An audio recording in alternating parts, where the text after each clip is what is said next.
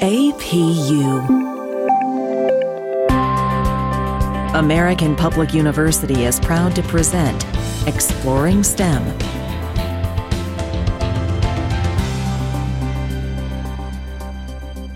Hello, my name is Dr. Bjorn Mercer, and today we're talking to Dr. Danny Welsh, Associate Dean in the School of STEM. And today our conversation is about soil health. Welcome, Danny. Thanks, Bjorn. I'm glad to be here. Yeah, uh, we've had you on uh, the podcast many times, and uh, hope to have you on many, many more. And so, what we're talking about today is really about uh, the Netflix documentary, or I should say that it was aired on Netflix, Kiss the Ground. And so, the film Kiss the Ground discusses a critical connection between soils and the atmosphere in relation to global warming. Normally, we hear that the solution to global warming is a reduction of fossil fuels, but not anything having to do with soil. To start off, what is soil? Most people think of it as dirt, but from a scientific perspective, what is it? Well, soil is actually something that's pretty fascinating because almost everyone has had exposure to it, but very few people actually understand what it is or the role that it plays in global carbon cycles. Scientifically, soil is made up of three main components. You have mineral matter, which is tiny bits of rock. You have organic material, which is the most important thing that we're going to be talking about today. And you also have pores or void spaces. And those pores are filled with gases, they're filled with water, and they're also filled with microbes, little tiny living things, which can also be considered part of that organic pool that exists in soils. So that is what soil is from a scientific perspective. Three main components organic material, mineral matter, and those pores and the stuff that is inside of them. That is a great definition. And honestly, I did not know that, of course. and so, is there a difference between soil and then dirt? Actually, they're kind of the same thing. It depends on your perspective. So, when I was in school, I had a soil science professor who would say, Soil is what you grow your corn in, dirt is what's under your fingernails.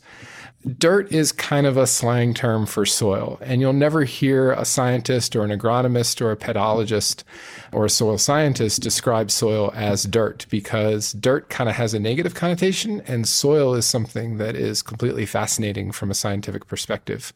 One of the reasons that I think it's so fascinating is that in order to understand soil, you really need to understand biology and chemistry and physics and ecology and how all these things work together. Because if you just look at the way a plant grows in soil, the plant is the biological part, but that plant has to get its water from the soil. And there's actually a tremendous amount of physics associated with that. I actually took a whole course called soil physics, which most people probably don't even realize exists, but is one of the most fascinating courses that I ever took. So Soils are fascinating because they really tie together a lot of different branches of science. And I think it's pretty interesting to think about soils almost from an atmospheric science perspective, which is what this documentary does.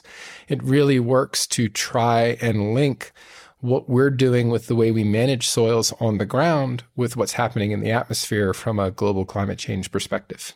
And that is excellent. I have never heard of the physics of did you say soil? Soil physics, yeah. Soil physics, that's great. And a side question is how is the dirt in Arizona different than the dirt in Maryland? So I'm assuming in Maryland it's more easily able to be soil and things are able to be grown in it versus in Arizona, one of the hottest deserts in North America. It takes a great deal to make that dirt into soil. Is that a simple way to look at it or I would actually call what you have on the ground in Arizona soil. It's going to be very different soil.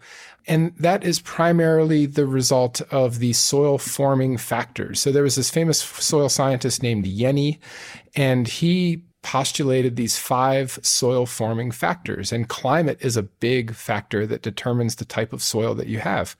Your climate is very different from the climate that we have here in Maryland. It's a lot hotter and it's a lot hot, drier uh, in Arizona. Therefore, you would expect that the soils would have evolved through time to reflect that. They're probably going to be reflective of the different types of rocks that you have underneath of the soil because the mineral components of the soil are really just a reflection of the geology that's there. So, for an example, the soils that we have here where I live are very sandy because our rocks are primarily sandstone. But if you have soils that are have a lot of limestone or are very basic, then that would be reflective of an underlying geology associated with limestone. I think soil in an undisturbed format is soil everywhere but you can have incredibly different soil types. That's the other thing that's fascinating about soils is that it varies so widely. And uh, that's reflected in how the soils are managed, and it's also reflected in what those soils can grow. And that totally makes sense because here in Arizona, obviously we grow different things than in Maryland. And just as an example, you can stick a moringa in the ground and it just shoots up just so well. And moringa is one of those trees from Africa that people are viewing as kind of a future superfood. Yeah, that's pretty fascinating. I would also expect that uh, if you went into the forest here, because it is so humid in the summer and through the winter, and we have a lot more vegetation growing on the surface, you would have a much higher organic matter content. So if you were to take the soil and somehow separate out the organic matter, and the organic matter in soils are like bits of leaves and the detritus that breaks down from plants and animals that die in the soil, the dead fine roots from plants. The soils that we have here in the east would have a much higher organic matter content than what you would have there in the, the desert southwest primarily as a reflection of the limited amount of vegetation that you actually have on the surface there. But if you had a roadrunner or an armadillo or whatever kind of critters you have running around there that dies on the soil surface and that material breaks down into the soil, you can actually have really high localized organic matter you don't have the same types of forests that we have here, which are able to contribute a lot of organic matter on an annual basis into the soil. And that totally makes sense. And so that leads us to the next question is what is the connection between soils and the atmosphere? Oh, that that is a fascinating story and it's not one that a lot of people were aware of, but it's something that is really important and was the main theme of this film Kiss the Ground. So, if we think about where carbon is stored on the earth, the vast majority of it is actually stored in the oceans, both in the water and in the sediments in the bottom of the ocean. And then there's a lot of it that is stored as fossil fuels, coal, oil, natural gas, that are still buried, that we're kind of rapidly digging up and burning. And then we have a lot that's stored in the, the biology, the, the living matter on the surface of the earth. But we have a tremendous amount that's actually stored in the soils. If we looked at some numbers associated with this, you always hear about the carbon in the atmosphere.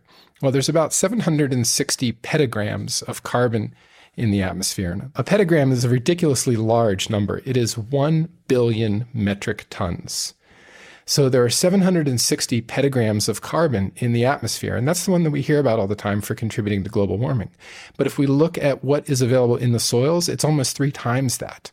So if we think about all the soil that we have on the earth and all the carbon that's stored there, you can kind of understand that there is a connection because the soil carbon is three times greater than the atmospheric carbon a lot of that soil is in an agricultural land use. And currently, a lot of the land use associated with agriculture is really good at releasing carbon from the soil where it goes back into the atmosphere. So, effectively, what we're doing is we're taking carbon from the soil and we're putting it into the atmosphere. What this film postulates is that it's actually possible to do the opposite, to use the soils as a way to sequester carbon from the atmosphere. And what that would do would potentially have an impact on global temperatures. We could possibly lower global temperatures by managing soils so that they pulled carbon from the atmosphere and act as a sink as opposed to a source of carbon to the atmosphere. So that's really the link that this movie is talking about. I think there's a lot to be thought about there. And I'm really glad you explained carbon sequestration because I didn't know what that was, but in explaining it, it totally makes sense. And passively, people think about farming and animal farming and everything like that, but they don't actually realize just how industrial farming relates to global climate. And so the next question is how have our industrial farming practices contributed to global warming? Yeah, that's that's a great question. If we think about what we optimize for when farming is done on an industrial scale, we're optimizing for yield. And yield is basically how many tons per acre can we get? How many tons of soybeans or corn or barley or whatever it is that we're growing? How can we get the most from that piece of land? But that often comes at the expense of other things that you might want to consider, like the health of the soil. The soil is essentially the tool that we use to grow anything. And this is kind of something that, that blows me away. But if you think about anything on the earth, it either has to be grown or mined. Those are the only two ways we get anything. And a lot of it is grown. And the tool that we use to grow anything is the soil.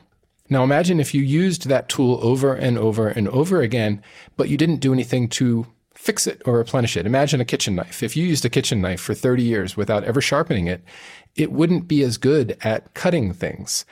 And that is what's happening with industrial farming.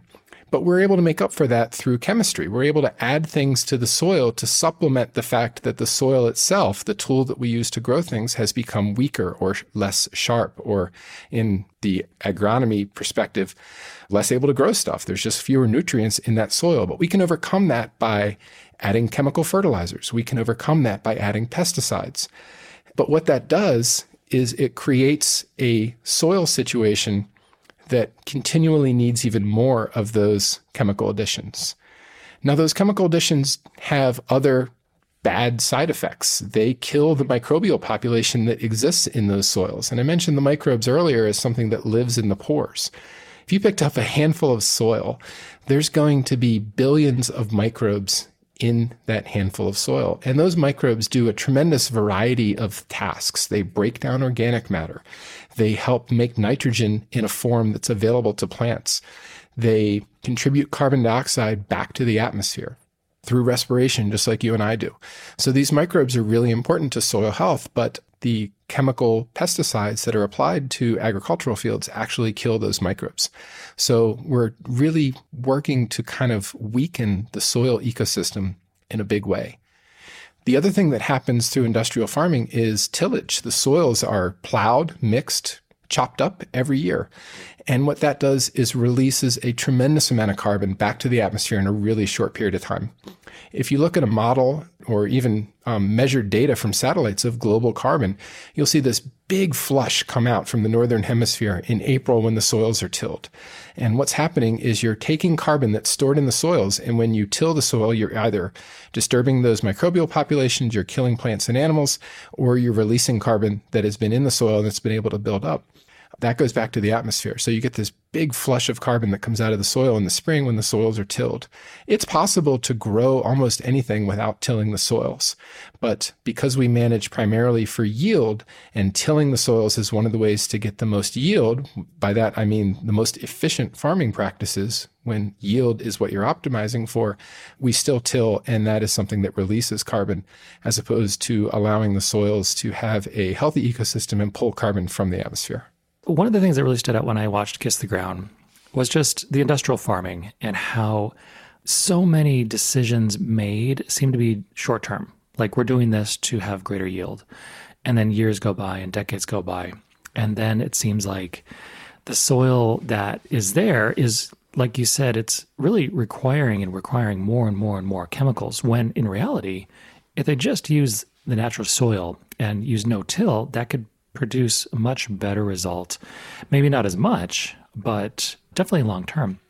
What are some of the changes to industrial farming can be made to solve this problem? And again, as a non farmer and as a non scientist, it just seems like all these decisions are being made. And this is the skeptic in me, kind of in the corporate boardroom, where we're doing this to uh, have these high yields, to make as much food as we can. And, you know, the soil will be okay. And if not, we'll just have some more chemicals to it. Yeah, I mean that's that's kind of been the overriding philosophy is we'll use the soils and then we'll add chemicals when the soils don't do what we want them to do anymore. And the main reason that that philosophy exists is because you can still make a lot of money while doing that. Given that the focus is yield and the yield determines how much you make as a farmer. Like you get a certain amount of money per every ton or bushel, depending on the commodity. You're going to optimize for the greatest amount of money and you're going to optimize for the greatest yield. So everything comes back to capitalism. Until there's a demand for products that are grown with a emphasis on soil health, it's very unlikely that we're going to see any change. The other big factor is federal subsidies. Farmers receive subsidies in order to make money off of crops that are grown in an inefficient way. If those subsidies would end, there may be an incentive for farmers to grow crops in a more efficient way where they didn't have to add as much chemical additives. And fer- chemical fertilizer is ridiculously expensive. It's really, really expensive because the process that goes into producing it takes a tremendous amount of energy. But with federal subsidies, it's still able to be done in a relatively cheap way. So I think market demand from consumers, much like the organic industry has sort of taken off in the last couple of years, primarily due to market demand. Growing products in an organic way is less efficient, more expensive, but there's a market demand for it. I think maybe what we need is a label, something akin to grown organic, something like uh, grown in a soil friendly way or something like that, soil friendly. And, and the question might come up, well, what about organic? Is, does organic support the soil? Not necessarily. It does in a lot of ways, but not to the extent that it could from a, a soil atmosphere linkage perspective. So, or an organically grown crop is primarily one that is grown without chemical additives, without chemical fertilizer, and without pesticides. Doesn't necessarily mean that that field wasn't tilled. And tillage is something that really contributes greatly to this uh, pool of soil carbon ending up in the pool of atmospheric carbon. So there may be a way to brand crops that are grown in a soil friendly fashion that could turn market demand into a tool that could be used to increase this type of agriculture. And, and, the type of agriculture is called regenerative agriculture, because essentially what we're doing is we're trying to fix soils that have been depleted for a long time. And almost any agricultural soil that's been in commercial agriculture for more than a couple of years is going to have a measurable level of depletion, a decrease in organic matter, a decrease in nutrient capacity, and regenerative agriculture is a way to continue to grow things, but to add organic material and increase the soil health as opposed to pushing it in the opposite direction. So many of our food choices are made because of the bottom line. And it's easy to figure out how we got there because politics is always short term. Politics is always about can I get elected again? Soil health and food stability should be always a long term do you think there's anything the government can do to help move this along without it being just a consumer demand? And I think obviously consumer demands can help, but the government, if they so choose to, could also speed up the process. Yeah, I really think they could. So if you think about what the government incentivizes right now, it primarily incentivizes growing crops to feed animals and it incentivizes growing those crops in the most efficient way possible. And that usually means with a lot of chemical additives. And they incentivize that by paying farmers, or at least guaranteeing them a price per yield for their crop. It's pure economics. I'm not an economist, but you can incentivize almost anything with an economic reward. So there has to be a political decision to incentivize soil health and rejuvenative agriculture with the same tools that we use currently to incentivize growing a lot of food in a really efficient but unfortunately detrimental way. I'm not entirely sure how that changes again without going back to market forces because politics is a reflection of the will of the people. And the people elect the people that make those political decisions. So until we change what we want out of our food system on a large scale, I'm not entirely sure that there's going to be any widespread change, which is a little bit disappointing, but it's reflected even in grocery store commercials. If you think about how grocery stores advertise their food, no grocery store really says, We have the best food. What grocery stores say is, We have the cheapest food, which is a reflection of the consumer demand. People don't really care about where their food comes from or how quality that food is. What they care about is that it is cheap. And the cheapest food is unfortunately almost always going to be grown with government incentives and with a lot of commercial additives. So that is where we're going to land for a little while until we actually start to see things happen from a global perspective and are able to demonstrate that we can still grow a lot of food in a really soil healthy way and that it has the positive impact of pulling carbon out of the atmosphere and might lower the temperature, that's a it's a difficult row to hoe to use a uh, an agricultural a bad agricultural analogy. It's going to be a struggle. But I think that it is possible. I think that there are some small pilot studies that have shown that you can grow stuff this way, still have really high yields. It costs less, which means greater profits to the farmer. But it is a paradigm shift. It's going to be like pulling teeth for a little while. But uh, I think it's possible. And I think it's something that we really need to do just based on the fact that honestly, it's one of the easiest things that we can do to pull carbon from the atmosphere. If you think about the other proposals to sequester carbon from the atmosphere, they're really complex. They revolve around the, the term geoengineering, where we want to pump carbon out of the atmosphere and insert it into the deep oceans or insert it into old oil wells deep in the earth, things like that. Those are really difficult from an engineering perspective and they're also really expensive. But just changing the way we farm is actually something that anyone could do. Like you could go out and you could change the way you manage the garden in your backyard, and that can change your garden from a source of carbon into a sink of carbon. And that's really what we want. We want there to be additional large sinks of carbon. From a scientific perspective, a sink of carbon is something that absorbs carbon, and a source is something that gives it off. Right now, commercial agriculture and almost all agriculture is a source of carbon, and we want it to be a sink. And uh, it's possible, but it's going to be different. You know, after watching Kiss the Ground, it's not that I was depressed per se, but just more of amazed at how many years have passed where not that bad practices were being used to grow our crops, but again, just that how capitalism and consumer demand, like you said, we create the cheapest products out there. It's really amazing to think that so many little things can happen, but it does require people to change, which of course is one of the hardest things out there. And today we're speaking with Dr. Danny Welsh, and we'll be right back after a short break. At American Public University, we believe quality education must be more affordable. That's why, as a leader in online higher education, we focus on minimizing costs and maximizing return on learner investment. And we believe higher education must be more accessible. So our online programs start every month. American Public University, within reach, without limits. Learn more at AmericanPublicU.com. And we're back with Dr. Danny Welsh.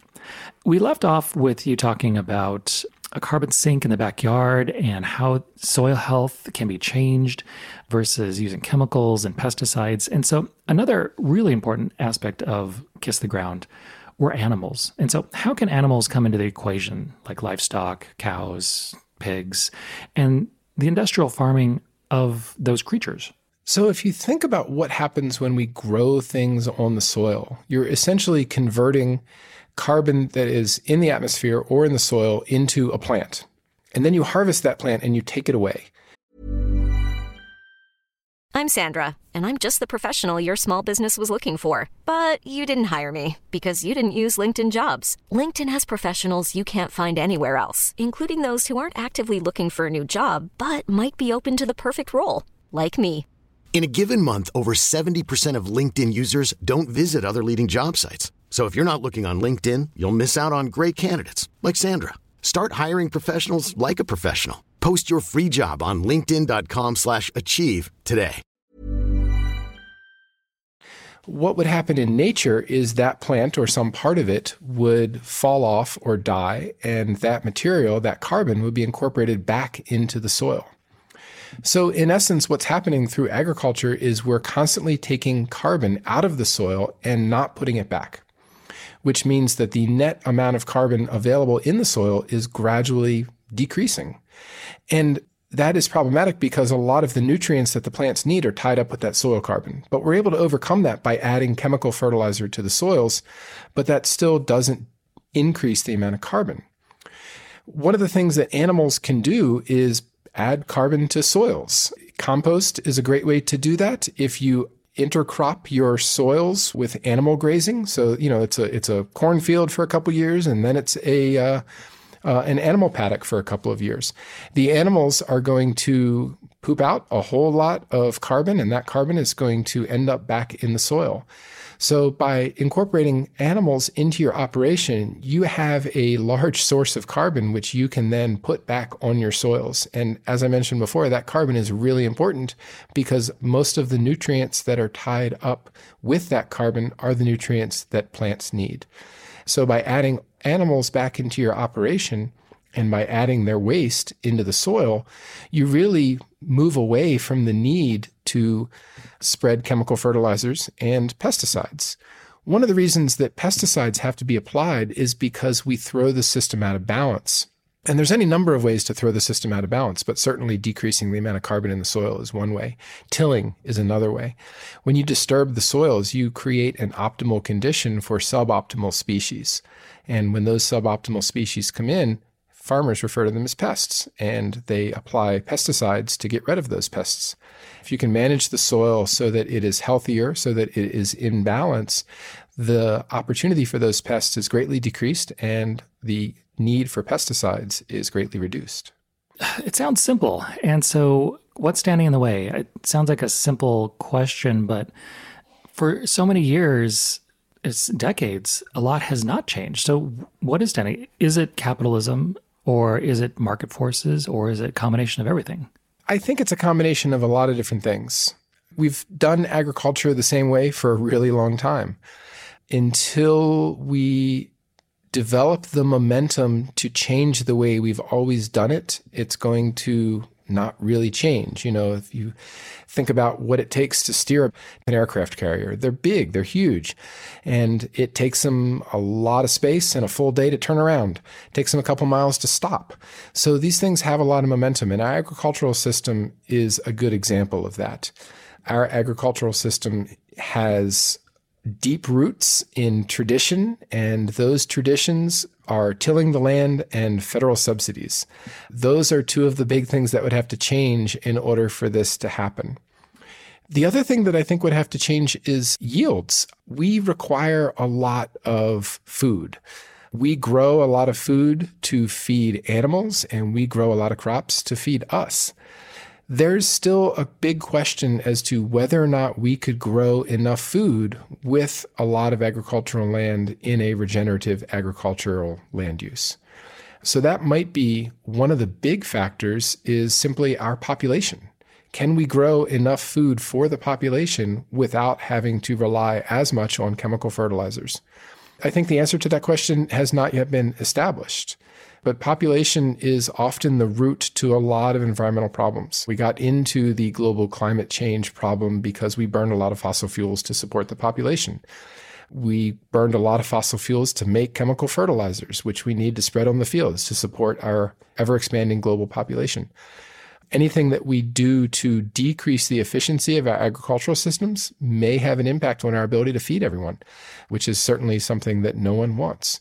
So that's one of the things standing in the way is just uncertainty about how much food we would be able to produce and whether or not the producers, in this case the farmers, will be able to make as much money as they are now change is always scary. And this is a really big change given how long we've been growing things kind of the same way, traditional agriculture.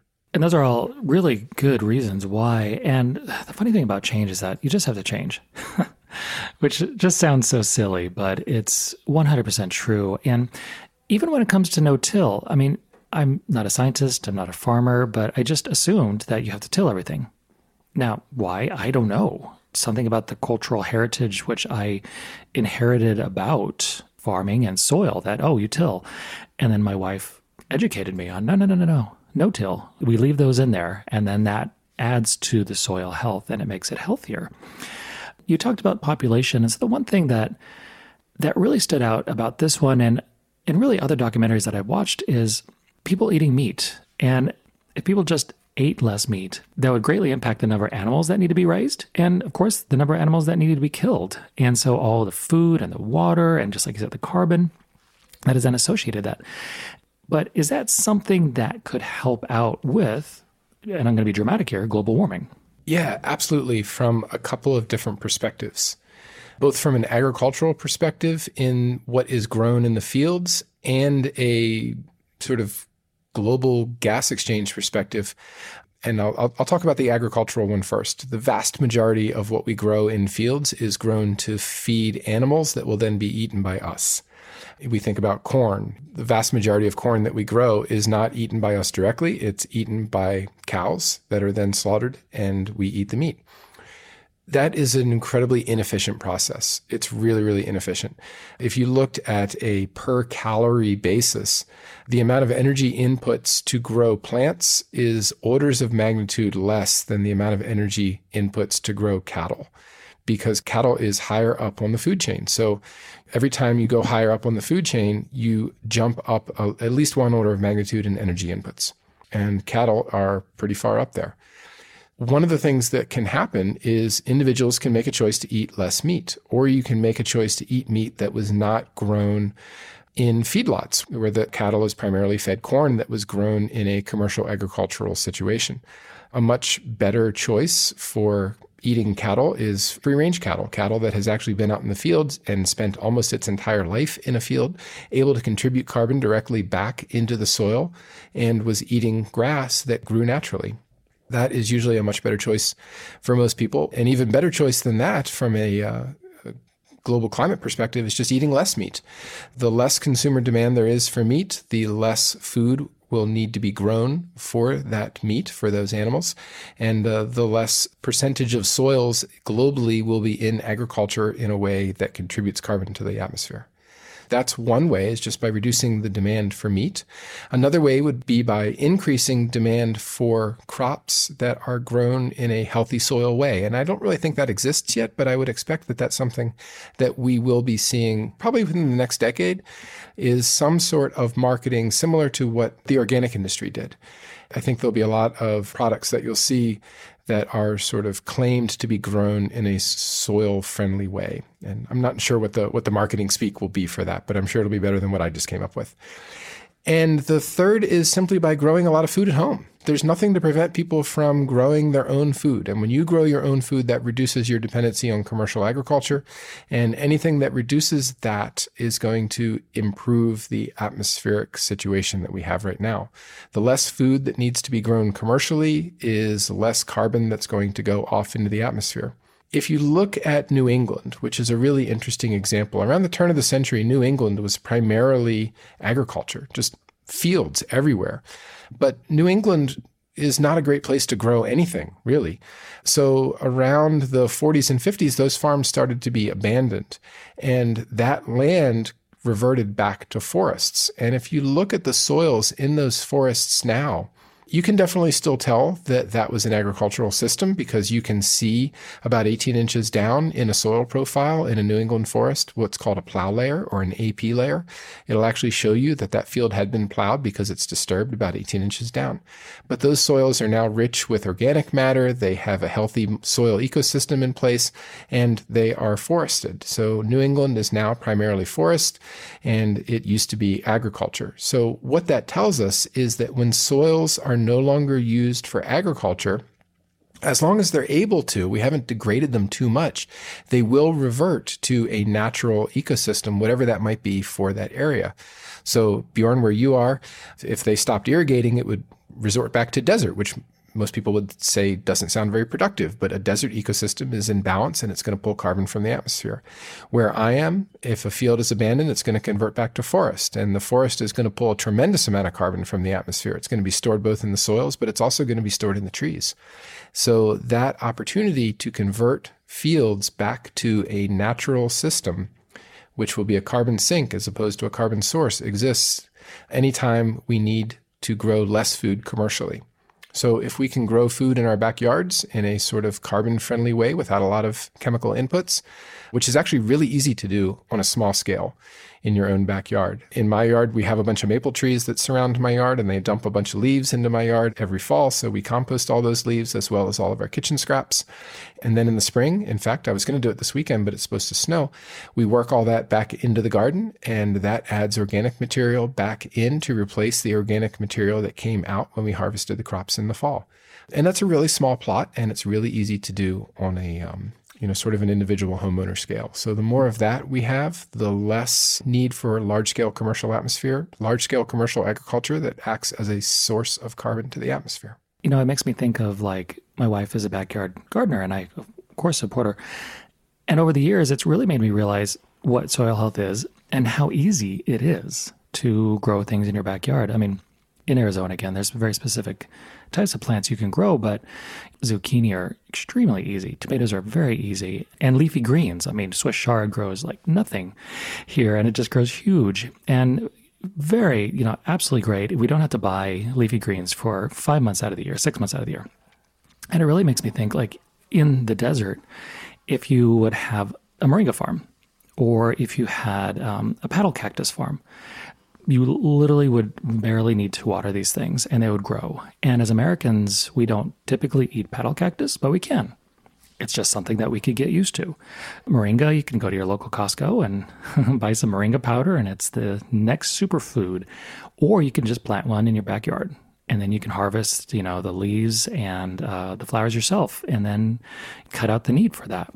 And I'm just always amazed at how many things we can do ourselves to really do that. And again, meat consumption is one of them. And and I'm not taking a stance of like uh, radical vegan warrior here at all, but just reducing your consumption of meat. Where if we reduced our consumption to like how the Japanese, which is about, they eat about a third of the meat that the average American does.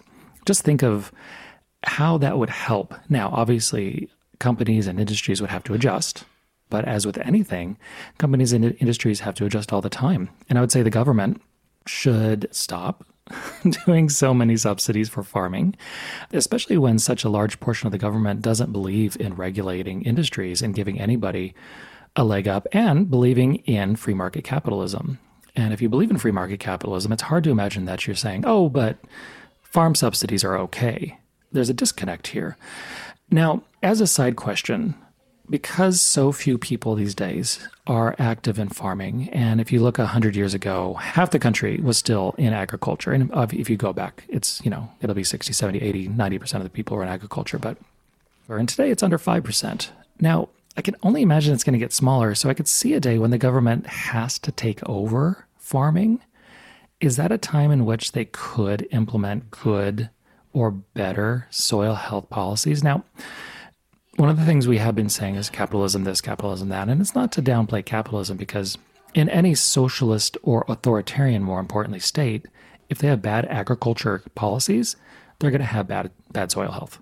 Yeah, I think there is a tremendous opportunity for that. And if you look at some of the things that the government has been able to do, individuals will almost always optimize for economics, for finance. They're going to take the cheapest option with the greatest reward because money is what's most important to most people because they have to feed their families, and that makes complete sense. But governments are able to optimize for different things.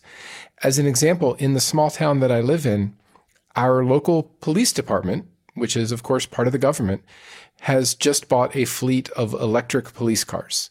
Not something most people would do, but because the government is able to optimize for a different set of goals than just what is the cheapest police car I can buy, they tend to have the ability to do that sort of thing.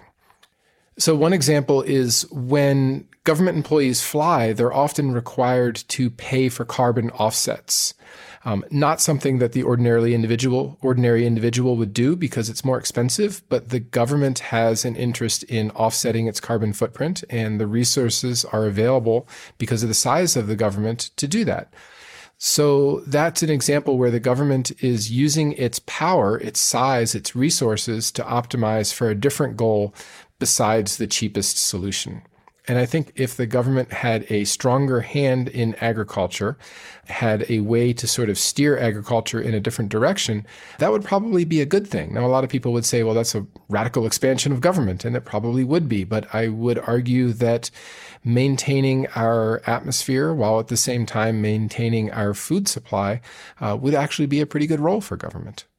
And I really like that. And as a lowercase libertarian, I would describe myself as, you know, you try to keep the government out of as many decisions and policies as possible, except for when the private sector or companies consistently only strive for profit. And that is the natural way. And uh, if a company is listed on the stock market, they will, of course, that that is part of their policy. And And that's what they drive for is profit. It's very similar to healthcare where there's such a obsession with cutting costs, cutting costs, cutting costs. But there's this huge middle person called the insurance companies that do nothing besides create cost in between the consumer and getting good health. And again, the reason I bring up uh, farmers and the government is that just the number of people who do farm has been going down to where there potentially will be a crisis where there's just not enough people. You know, the government in the US is forced to do something. And that might be perceived as a government oversight, but it also, to me, would be perceived as something that government is required to do because we can't force people to do things. We can't put them in jobs that they don't want to do. It's complicated, and it'll be interesting to see how the next few years go. And my last question for you, Danny, and it's a tough one is the world going to end in 10 years? No, I don't think it's going to end in 10 years. I think we have a couple couple beyond that. I, I only say that because of the very famous and passionate Swedish environmental advocate, Greta Thunberg. Again, being young and passionate, I understand, and having environmental passions is my heart goes out to it. But I also find that if you use the messaging of the world will essentially end in 10 years, that's also setting yourself up for for 10 years to come and go, and then for people not to listen to you. So, what should the messaging be behind all this? Because as long as I've been alive, there's been an Earth Day, and there's been, we have to do all these things. And as long as I've been alive, actually, things have only gotten worse, even with Earth Day and all these different movements. Yeah, that's an interesting question. And one of the reasons that climate is such a challenge to address is because it's such a large problem and such a long time scale.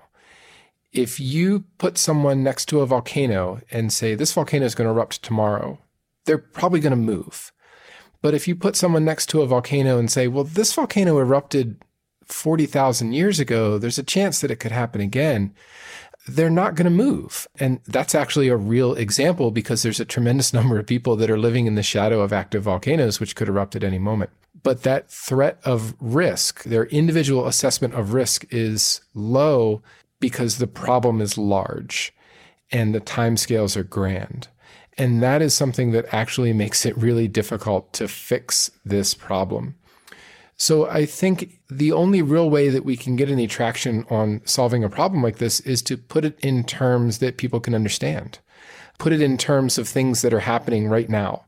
We can look at the annual temperatures. We can look at the temperature of the oceans. We can look at the frequency of storms and talk about things from that perspective, as opposed to, well, 50 years from now, we might not be able to grow corn in Nebraska because it'll be too hot. That's not something that people are really going to be able to wrap their minds around because half the population is going to go, well, I'm not going to be alive in 50 years. But if you say, Look at what happened last year with the hurricanes. That is caused by global warming. And global warming is caused by, at least partially, by the way we grow our food. So maybe we need to change the way we grow our food. Messaging has a big role here, and I don't feel like we've done a great job in messaging in a appropriate way to see fundamental change. And that is a wonderful way to put it, because messaging, unfortunately, is everything. But even something like reducing your meat consumption it's uh, completely fine if you ask your doctor. Your doctor will say, yes, reduce your meat consumption. It'll help your cholesterol, it'll help your fats, all these positive things. But then some people are like, no, I'm not going to do it. I'm going to do what I want to do. It's my body. And of course, yes, of course. But like you said, with grocery stores, grocery stores offer the cheapest possible product. And meat is extremely cheap compared to other countries around the world.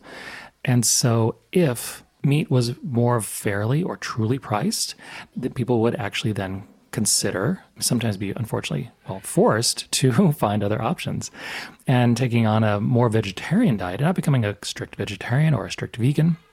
But again, just eating more of those options than meat can help not only your own health, because I'm sure we all want to live a long time, but also help the environment. And so, absolutely wonderful conversation, Danny. Any final words? No, I, I really think that this is an interesting avenue to think more about. Regenerative agriculture is not something that I had heard or read a whole lot about prior to watching this documentary. And I hope it's something that I hear a lot more about because it sounds like almost a win win if we can convince people to go in for it. You're able to turn soils into a carbon sink. You're able to pull carbon out of the atmosphere. That's a big win for global warming. You're able to create a healthier ecosystem that's in greater balance. That's a win for using less chemical additives in the form of fertilizers and pesticides and it creates a greater balance between agricultural systems, human systems, and climate systems. And I think that, and it's pretty easy. Honestly, it's pretty straightforward. You just have to farm in a little bit, a, a slightly different way. We're not drilling holes into the ocean and injecting carbon from the atmosphere. This is not a, a big engineering challenge. This is a pretty easy thing to do that could potentially have a relatively large impact. Absolutely wonderful. And I completely agree. And uh, so today we are speaking with Dr. Denny Welsh about soil health. And of course, my name is Dr. Bjorn Mercer, and thank you for listening.